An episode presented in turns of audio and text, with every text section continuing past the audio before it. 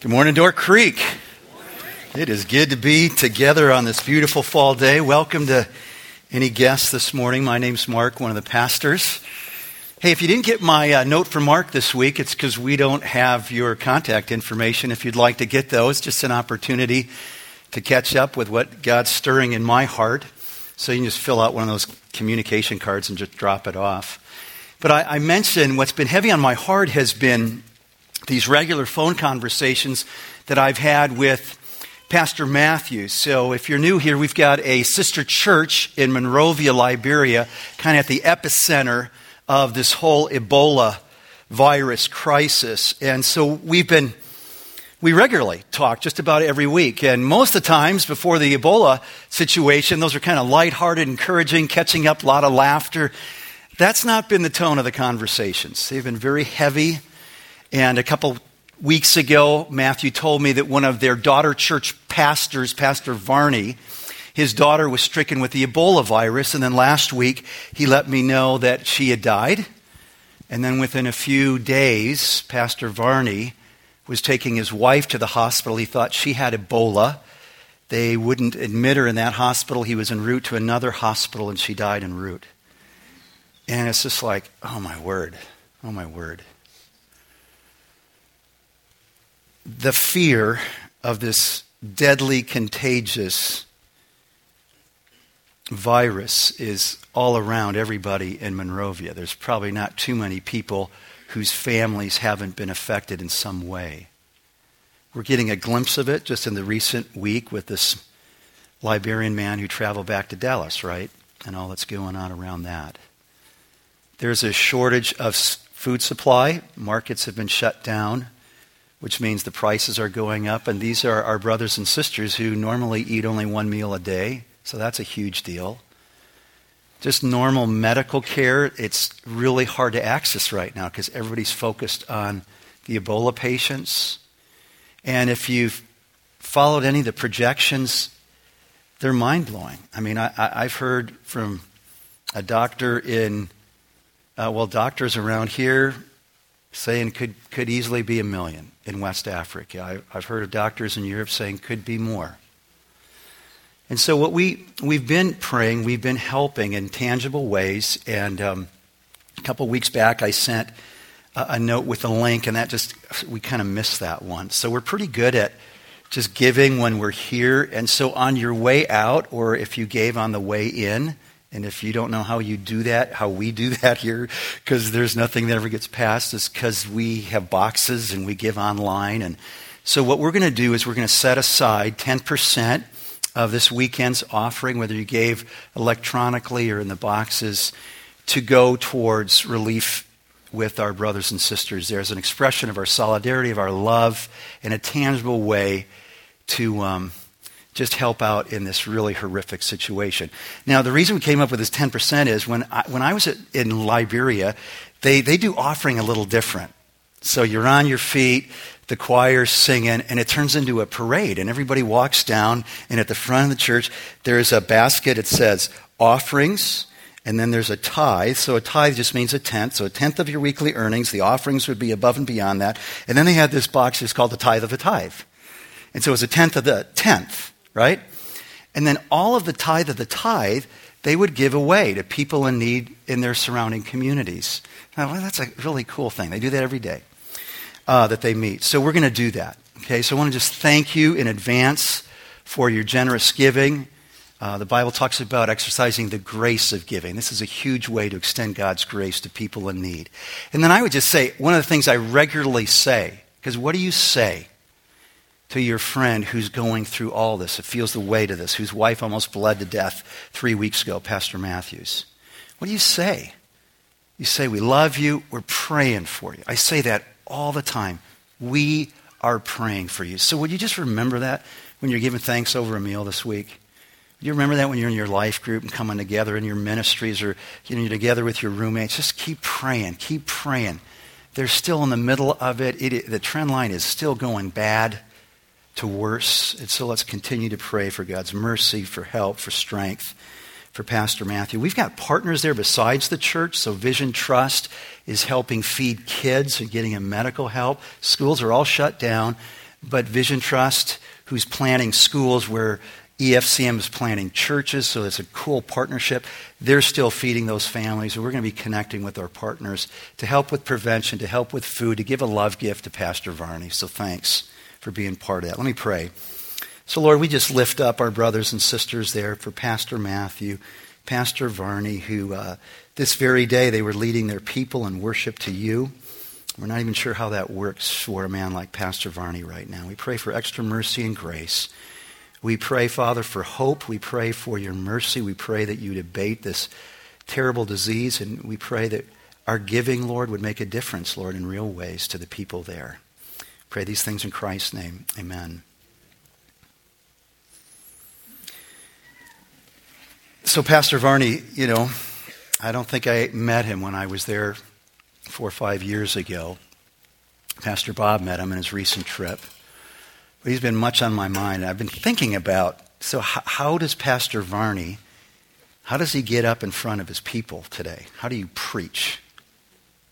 How do you, how do you sing when um, you, you couldn't actually even touch your daughter as she was dying for fear of getting Ebola? Maybe he did, I don't know But that fear would be in there? How, how, do you, how do you lead your people when you have such great, overwhelming loss, when you're living in the midst of chaos?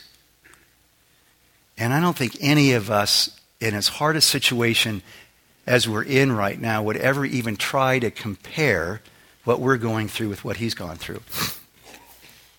But what I do know is when we're going through hard circumstances like that, we can come to the same question.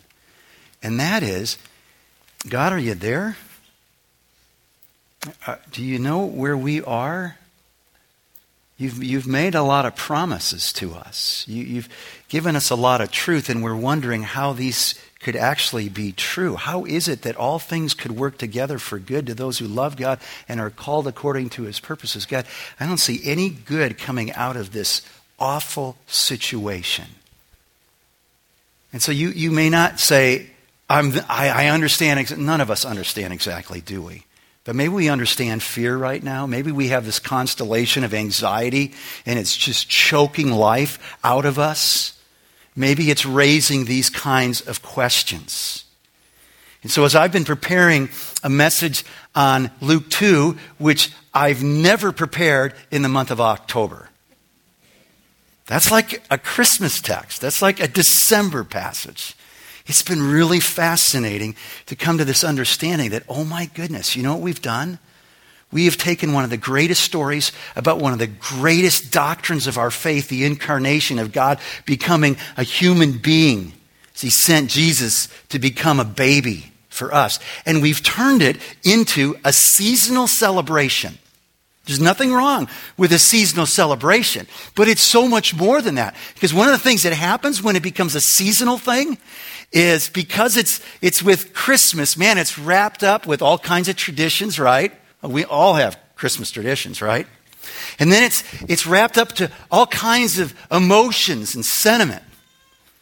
And we, we actually lose the power of the story of God sending his son in the midst of horrific circumstances, reminding us that he keeps his word, and through his son, he offers us peace and joy and hope, not just in December,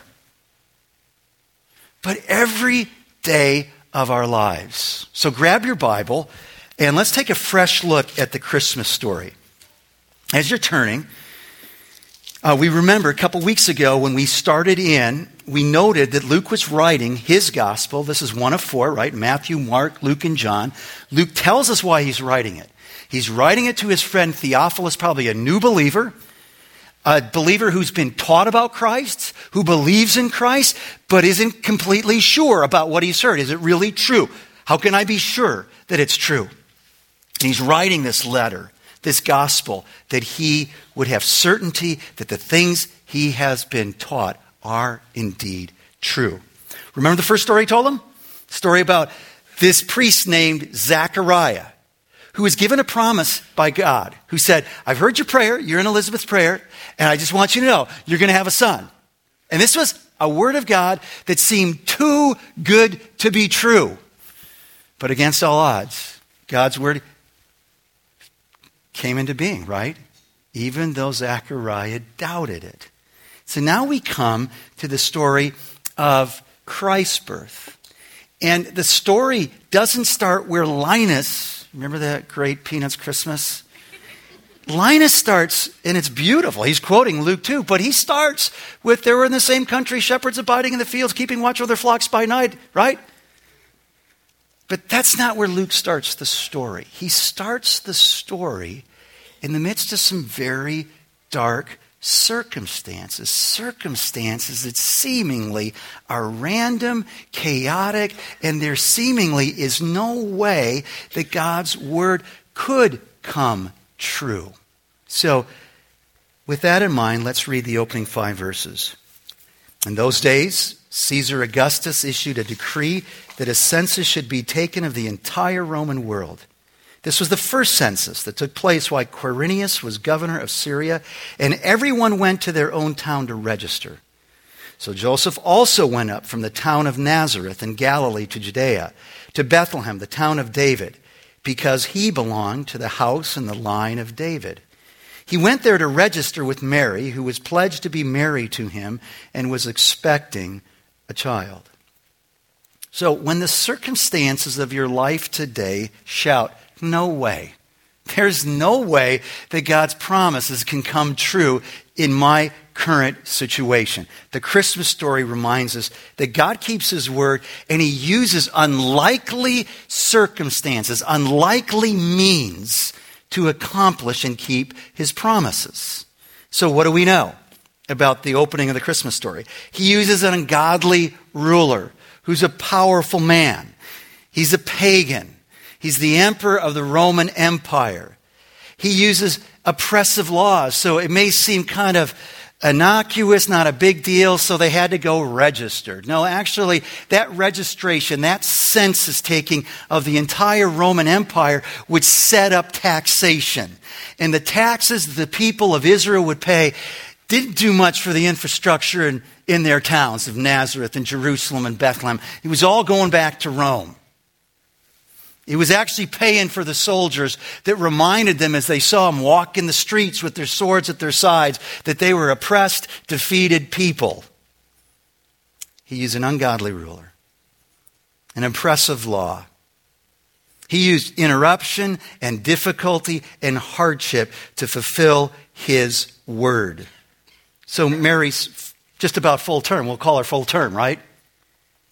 They live up in Nazareth they have to go to Bethlehem because that's the family line that Joseph was from. And so he had to go to King David's city. Bethlehem means the house of bread to go register there. That was the law. You go to your, your city of origin. Now, this is a 70 mile trip. There's no commuter rail, there's no bus line, they don't have cars. Maybe they've got a mule, maybe. Uh, on a normal situation, it's a four day walk. So, ladies, you do the math for me when you're full term. And this was not on their plans. Hey, I got a great idea. Right before you go into to labor, let, let's go down to Bethlehem. It'll be great. It's not on their program. That's not what they're thinking. This is, this is all inconvenient. It was hard. Can you imagine that, ladies? 70 miles at nine months. I don't care if the whole thing was on a donkey, it wasn't good. Why Bethlehem? Well, we know it's the home he's from, right? But there's more to the story. This is part of God's program all along. God said through the prophet of Micah, 700 years before Jesus is born, these words, Micah 5 2. But you, Bethlehem Ephrathah, though you are small among the clans of Judah, out of you will come from me one who will be ruler over Israel, whose origins are from of old, from ancient times. That's like another way of saying this guy's always existed, eternal ruler and eternal king. And if we hear Micah's word and we know the rest of the Old Testament, we're going, that sounds a lot like 2 Samuel 7. David, one of your descendants, is going to sit on a king. He is going to sit on a throne. He's going to be an eternal king who sets up a kingdom that will never pass away, an eternal kingdom. Oh, it's that one. And we know that's the understanding of the day. Because when the Magi following the star get to Jerusalem and meet up with King Herod to say, hey, we think the king of the Jews has been born, King Herod gets his people together to say, wise men, where is this supposed to happen? And they say, Matthew chapter 2, verse 5, in Bethlehem in Judea, they replied, for this is what the prophet has written. This was God's plan all along. What seems completely out of control was completely in God's control. This isn't a run of unbelievable luck. What God promised a thousand years before to David, what he promised 700 years before through Micah, was happening today. And here's what we need to think about. What a wild thought. What a note to self right now. In the midst of your life where you go, these things don't add up, there is no way God could be doing anything good through this circumstances right now. This circumstance right now is we remember this. Who did God use? To move the Son of God into the very place according to his plan. That is Bethlehem. He used a pagan, powerful ruler who didn't give a rip about God. In fact, the emperor of Rome was considered who? Do you know? Yes, God. He kind of fancied himself to be God and liked it that people worshiped him as God. And he uses that man and the oppressive rules and all the hardship and all the difficulty to move the Son of God into the very place where he was to be, to bring good not only to that couple, but to us. It so reminds us of the proverb in Proverb 21:1, a proverb that we ought to have just kind of plastered above the circumstances of our chaos right now. Listen to what it says. The king's heart is like a stream of water directed by the Lord. He guides it wherever He pleases. By the way, the He is the Lord, wherever He pleases. God is in control. God is in control. God is in control of all that you're sure is out of control. He keeps His word. He's keeping His word. May the Christmas story give us strength to believe that it is true. So now we come to two verses, the only two verses I realize in the entire Bible that describes the birth of Christ. There's references to his birth, subtle ones like in the Word became flesh and dwelt among us. That's John's version. Mark doesn't even have a version. Luke has a passing after he was born. These are the only two verses we have of Jesus' actual birth. Pretty wild to think about. Two verses in the whole Bible. And before we read these two verses, I, I want us to see because it's, it's all wrapped, this story is so familiar. It's so wrapped in these warm, it's like, well, of course, that's what we expect in a manger and all these things. We just, let, let me just take us back to a recent royal birth, Prince George, Kate's and William's son to, to kind of set up the reading of 6 and 7. So I, I want to refresh your memory of how nobility is welcomed into our world today. Here are the proud parents waving to the crowd, a short photo op right outside of St. Mary's Hospital as they leave. There's the 41 gun salute. That would be cannons, the big kahunas. The crowds gather around Buckingham Palace trying to get a peek. The royal announcement framed and seated on that beautiful, looks like a gold plated easel. We got lots of those around here. There on the palace grounds. And of course, the headlines that just covered the cities of our world. It was a big deal. It was a big deal. Verse 6. While they were there, the time came for the baby to be born. And she gave birth to her firstborn, a son. She wrapped him in cloths and placed him in a manger because there was no guest room available for them. So the long awaited promised king shows up not in a palace, right? But in a stable. Not surrounded by a crowd, but by some smelly cattle. He's not wrapped in beautiful blankets. He's wrapped in strips of cloth. We'd probably call them rags today. He's not lying in some beautiful royal crib, but in a feeding trough. A feeding trough. So, what are the details we have in these two short verses? Location, born in Bethlehem, check. Micah 5 2. A brief mention of his birth order and gender. He's the firstborn. She would have others. Luke knew that. Wanted to be clear. This was her first. She truly was a virgin. He was a son. A footnote on his clothing, repeated, wrapped up in strips of rags, letting us know he was not born into privilege. And just so we're clear about it, we're told several times in the text he was laid in a manger, not the one that we built for the Christmas pageant. It was all neat and clean and freshly painted with a little bit of straw spilling out of it. No, this was a feeding trough. This had been encrusted over the years with the slobber of the animals that fed out of it. And as cleaned up as Mary tried to get it, let me tell you, the layers were still there. It was gross. And I know we love to sing, Away in a manger, no crib for his bed the little Lord Jesus lay down his sweet head. I love to sing the carols. I love to sing that carol. But you know what? When Theophilus, who read these words for the first time, heard Luke and read Luke's words, manger, manger, manger, you know what he felt like? If I were to say, the song goes like, away in a dumpster, a dumpster, a dumpster. See, now we're getting it. Now we're getting a little more.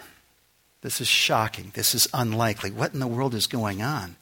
Not only is God using unlikely means, but He has sent us an unlikely Savior, not what we're expecting to be the hope of the world.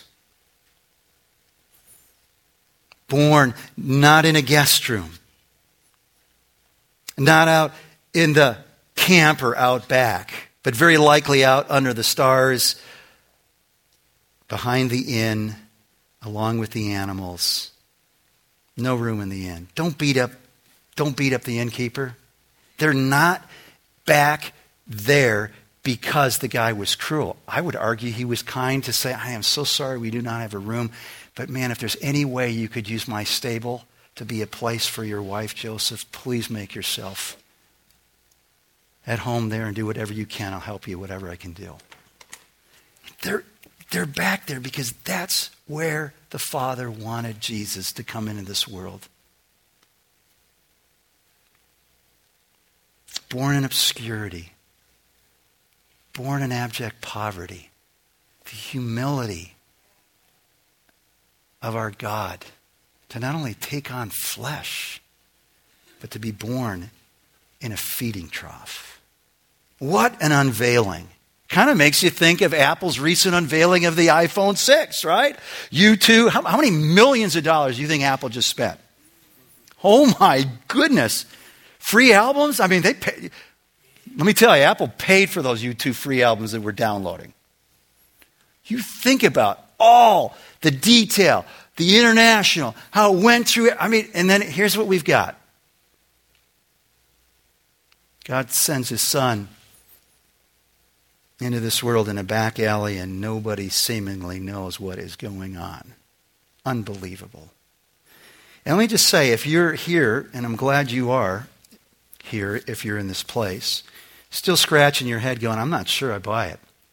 I actually think this is the kind of stuff that just people make up. It has a life of its own, and this stuff never really happened, and this is just a figment of people's imagination. If you and I are trying to start something new, to gain some credibility and maybe a following, and start something fresh called Christianity, this story's not in it. This story's not in it. Not only because of the humble beginnings, but even what might seem to be spectacular on the next part of the story, but I'm going to help you understand how that would be a hard sell in the first century. Verse 8 And there were shepherds living out in the fields nearby, keeping watch over their flocks at night. An angel of the Lord appeared to them, and the glory of the Lord shone around them, and they were terrified. But the angel said to them, Do not be afraid. It's one of the great refrains of the Christmas story. Do not be afraid. I bring you good news that will cause great joy for all the people. Today, in the town of David, in Bethlehem, a Savior has been born to you. He is the Messiah, the anointed one, the Christ. He is the Lord. This will be a sign to you. You'll find a baby wrapped in cloths, lying in a manger. Suddenly, a great company of the heavenly hosts, of heavenly angels, appeared with the angel, praising God and saying, Glory to God in the highest heaven, and on earth, peace, peace to those on whom his favor rests. Now, it's important for us to move the shepherd out of the warm, fuzzy memory. Because, you know, if you ever played the shepherd, or you had one of your kids play the shepherd, you know, wasn't that so cute with their bathrobe on, their little shepherd's crook, and they had that little towel on their head with the little halo, putting it in there. This is so great. The shepherds. Everyone loved the shepherds. Not in that day. Not in that day. Shepherds were despised. They were at the bottom of the ladder socially. These were men, if they were Jews, and these were likely Jews. In fact, the flocks that they were tending out up on the hills outside of Bethlehem, this is just a few steps away, by the way, from Jerusalem. In a year from now, we're going to take a trip to Jerusalem and to Israel. Lori and I went there the first time when we got to Bethlehem. It was like, are you kidding me? This is Bethlehem? Because I had all these warm, I mean, I thought Bethlehem was going to be green and hilly and just beautiful. It was a pile of rocks. It's a pile of rocks. But Bethlehem is like two miles from Jerusalem. Those sheep that they're tending are all going to the temple for sacrifices. These are Jewish shepherds. And because they're dealing with animals, they were unable to keep themselves ceremonially clean according to the law of Moses. So they were despised for that. They were despised because they had this ongoing problem of forgetting what was theirs and what was somebody else's. You know what I'm talking about? So they were known as thieves. And because they had such a bad reputation, the Talmud, the collection of Jewish writings that were put together by the rabbis of the day, said these guys are unreliable and they are not to be allowed to give testimony in the court of law. These guys. Wow. So, who does God reveal the story to? To be the first witness, the first witnesses? A group of people that couldn't bear witness in court. That's just like God, isn't it? We wouldn't write that in the story. That wouldn't work in the first century. So, what does the angel say? Well, the angel, whenever the angel speaks, we remember the word angel means messenger. So that means they're bringing a message. Whose message? God's message. Whenever we hear the angel speak in the story, of the Bible, like we've been hearing it time and time again, right? The angel to Zechariah, the angel to Mary, the angel to the shepherds here. The angel is bringing God's word. We're hearing God's word. Here's the beautiful thing. When, it, when I say to you guys, I say the Bible doesn't need to be interpreted, it is, it is an interpretation. And right now we're seeing that principle at work because it's going to interpret the historical fact of this child's birth, and it's going to tell us not only who this child is, but why he is here and what he's going to do. You see the interpretation here? And the, the message is really clear. Today, in the city of David, a Savior has been born. Fear not. This is good news. It's good news of great joy for all people. When we say our desire at Door Creek is to be a Christ centered church for all people, it's rooted in the gospel. It's rooted in the Christmas story. It's rooted in the heart of God. This is good news of great joy, bringing peace for all people. What is the good news that brings great joy and peace? That this baby, this Jesus, wrapped in swaddling clothes, some of us remember that word swaddling. Still not sure what that means, but I think it means cloth. This baby wrapped in these cloths, lying in a manger, is the Savior. He is the Christ, the Messiah. That's not Jesus' last name. Jesus' first name, Christ last name. No, Jesus is his given name. It means God is salvation. That's what the angel Gabriel told Joseph to name him in Matthew 121. Christ means the anointed one, this promised Savior, this one who's going to crush the enemy's head in Genesis 3, this one who is going to bring blessing to all the families of the world in Genesis 12, 15, and 17, this one who's going to be David's son, who sets up an eternal kingdom in 2 Samuel 7. This is the one who Isaiah talks about in chapter 9 as being this wonderful counselor, this mighty God, this everlasting Father, this Prince of Peace, the one who would be wounded for our sin, Isaiah 53, this one who would be born of a virgin, Isaiah 7, this one who would be born from the town of Bethlehem, Micah 5 2. He's the promised Savior. Savior from what? Well, Gabriel told Joseph. He, you are to name him Jesus, which is the the Greek equivalent of Joshua, which means God is salvation. And the reason you name him Jesus is because he will save people from their sins. What does that mean? Well, from trying to play God of our own life, saying, God, I don't need you, cutting ourselves off from God, separating ourselves from God, because we didn't take God at his word. That we, we had a better way to do it. And all that's wrapped around that, from death and the curse and all the chaos of this world that goes back to us playing God. He's going to save us from that. And He is the Lord. 20 times now we come across this word, the Lord. And every time we read this word kurios in the, in the Greek, Lord, it's a referent to God. Just, just go to verse 15. You'll see it right here. When the angels had left them, that is, the shepherds up in the hills, and gone into heaven, the shepherds said to one another, Let's go to Bethlehem and see this thing that has happened, which the Lord has told us about. So they understood that God was speaking to them through the angels, and we understand they're still in the hills. They haven't talked to Jesus about it. It's not like they went to Jesus and the Lord, Jesus said to them, No, no. God is the Lord. Jesus is Lord. God is telling us who Jesus is. Here's God's take on Jesus Savior, the promised Savior. He's the Lord. He's the king over everything. The King of Kings, the Lord of Lords. And so they finish their announcement. The heavens fill with angels who break out in song, glorifying God and announcing peace on earth on those whom God's favor rests. So that's like a really important question. Because I don't care if you're like in a really funky time, a really crazy time, chaotic time, or things are pretty good. Most people I know living today, most places today that I know of around the world are looking for peace. For peace. Especially the kind of peace that the Bible talks about. A peace that passes human understanding, that actually could be dominating the interior of your soul and giving you a calm and a sense of well being when everything around you seemingly is crumbling. And if you've never experienced that, I so long for you to be at that place, to experience that through the grace of God, through the Prince of Peace, Christ, to actually know that. And so the announcement is peace on earth but it, it, it's not for all the people.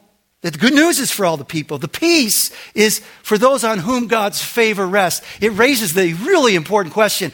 So, how do you get God's favor? What is this word favor? It's His grace. How do you get grace? Well, let's just work it out from Luke. We've been looking at it. Who gets grace? Who gets God's favor? Mary. In her humility, she takes God at, his, at her word. Who gets God's grace? Joseph. Well, how do we know these guys are taking God at His words? How do we know the angels are receiving God's favor and grace? Because here's what we know they're humble people who took God at His word. Joseph did not divorce his wife. He wanted to, he was planning on it until Gabriel said, No, no, no, no. She really is bearing the child of God. She really is a virgin. Don't divorce her. He took God at His word. Mary, I'm your servant. Do with me as you will. I know it's going to bring me all kinds of shame and, and agony, but God, I want to do your will. How do we know that shepherds took God at his word? Because, man, look at what it says here in verse 15. Did you notice it? They said at the end of 15, let's go to Bethlehem and see this thing that has happened. They didn't say that supposedly has happened, that we heard about might have happened, that has happened, and they go. They go. And verse 16 says, as they hurried off and found Mary and Joseph and the baby who was lying in the manger. And when they had seen him, they spread the word concerning what had been told them about this child. Oh, that's good. They didn't just tell their experience. Well, you, you won't believe it. We were up in the hills and this angel, I'm sure they, but what they were spreading was this child is Savior. He is Christ, the promised Savior. He is the Lord. That's what they were spreading. And all who heard it wondered. They were amazed at what the shepherds said to them. But Mary treasured up all these things and pondered them. That is, she th- tossed them together, still trying to make sense of it all, and pondered them in her heart. And the shepherds returned glorifying and praising God for all the things that they had seen and heard, which were just as they had been told. So, this is a theme that we've been coming back to. So, what was the last line of verse 20? Which were just as they had been told, that God kept his word. So, remember, we're always looking for bookends when we're reading the Bible. One of the things I, I, I uh, ask of the guys who teach with me here is we don't want you to come to church and go, wow, how do they do that? It's so mysterious. They're so spiritual. They know Greek and Hebrew. We want you to gain confidence in the Word of God. We want you to know how to study the Word of God, discover the Word of God on your own. So we're looking for bookends. I say that all the time. We're looking for bookends. There's an explicit bookend at the end of verse 20. God kept his word. It was just as he said. What was just as he said? We found a baby lying in a manger. That's not everyday stuff, folks. Wrapped in cloths. It, God kept his word. What's the beginning of the story? What's all through the story? God kept his word, his word to the prophet Micah, to the people of God. He kept his word to Joseph and Mary. When they're holding the Christ child, Jesus, in their arms, what are they saying? It's a miracle. Mary knows she's not been intimate with any man. God kept his word. Joseph is going, he kept his word. I know I'm not the father. God kept his word all through here. That's the story of Christmas. Like, I've gone through the Christmas story how many times? I've never seen this kind of central theme here. God keeps his word of promise when the circumstances are crazy and it seemingly says there's no way it could happen.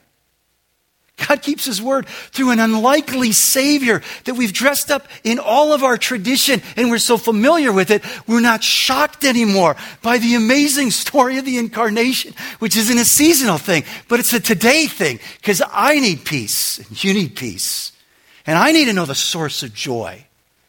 I need to meet my Savior. I need to know that I need a Savior. But here's the question I've been wrestling with because it's hard here for a lot of us. I mean, hard. But that's a degree to hard that's going on in, in Monrovia, let's say, Sierra Leone, and Guinea, Africa, West Africa. If I was preaching in Liberia like I was supposed to on August 17th this summer, and we are going through this, what would I say to the brothers and sisters in Africa as the elephant in the room has to be is God still keeping his word of promise to us? What does this Christmas story say to that question? So let's finish with that. So, something happened this week where the horror of um, the Ebola virus and the situation just doubled for me. So it's already horrific in terms of how quickly it snatches life. It's horrific in terms of um, the, the, morta- the fatality rate, right? 70% of people who get it are going to die. It, it's, it's already unbelievable when you realize there's really no known cure, and any hope of an experimental drug is completely inaccessible to people in Monrovia at our sister church. And then you got the whole thing of the body's most contagious when the body has just died. And by the way, they prepare bodies for burial. There, there, there's, there's not a funeral home, a mortician that does that. They do that. So they, this is when it doubled for me. It's like, so you've got a daughter who's been diagnosed to have Ebola, and she's your daughter. And she's dying. And it's like a horrific death. And you go, I, I, I can't, I can't touch her because I'm likely going to get it. His wife's dead in the seat next to him in the car. What, what are you doing? And then, and then to think about in his great loss, he's completely cut off from the physical touch of people that love him and would long to embrace him, and he desperately needs to be held. And he's, he's just, you see what I'm saying? And so then these two images kind of came into my mind. The hazmat suit that's being worn by all of the doctors and the nurses and the people that are caring for these bodies or disposing of dead bodies. And have you seen how carefully they put him on and how they shower and everything's protected? And then I think of this other picture of Luke 2 of Christ coming into this world like you and me with no protective suit on, knowing full well that he was entering this world to suffer death as he embraced our humanity and our suffering. He was born to die. And what we remember at Christmas, whether we're living in Monrovia or here in Madison, is God understands that. God suffered the loss. God experienced death.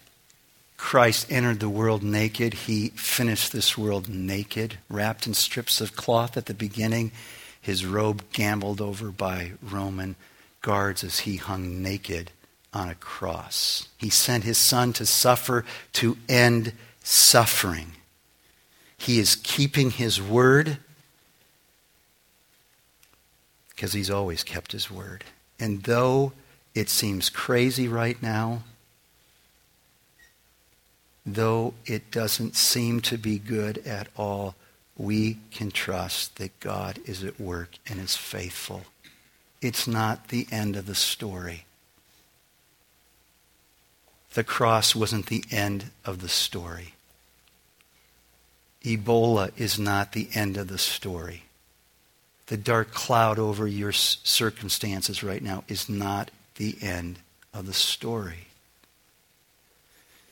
And so may we find God's favor as we take God at His word. And with that favor, rest and peace and joy. Could you say today, Christ is my Savior? Or are you still trying to work it out on your own? Have you lost that truth? Are you still trying to manage the circumstances in life? God said He sent a Son, a Savior. I guess that means, Mark, you need one, and you're not it. So we acknowledge He's our Savior, the promised one, and that He's Lord. That actually there isn't any category in my life where God says, you know, you're good, you run that part. Every part of my life, every part of your life under His leadership. Lord, we pray that the Christmas story would transform us to be women and men of faith and confidence because you're a God who's in control, even of the things that seemingly are out of control. That there are Caesar Augustus in our life. There are decrees, there are hardships, there are interruptions that seemingly are completely out of control. And you remind us no, no. They're like pawns in your hand. Settle us in that truth. May we get to this place where we understand we need a Savior, not at the beginning of the journey, but every moment of the journey. We need a Savior today. Our world needs a Savior today. Our family needs a Savior today. Our marriage needs a Savior today. My thought life needs a Savior today. That we would submit all that we have and all that we are to you.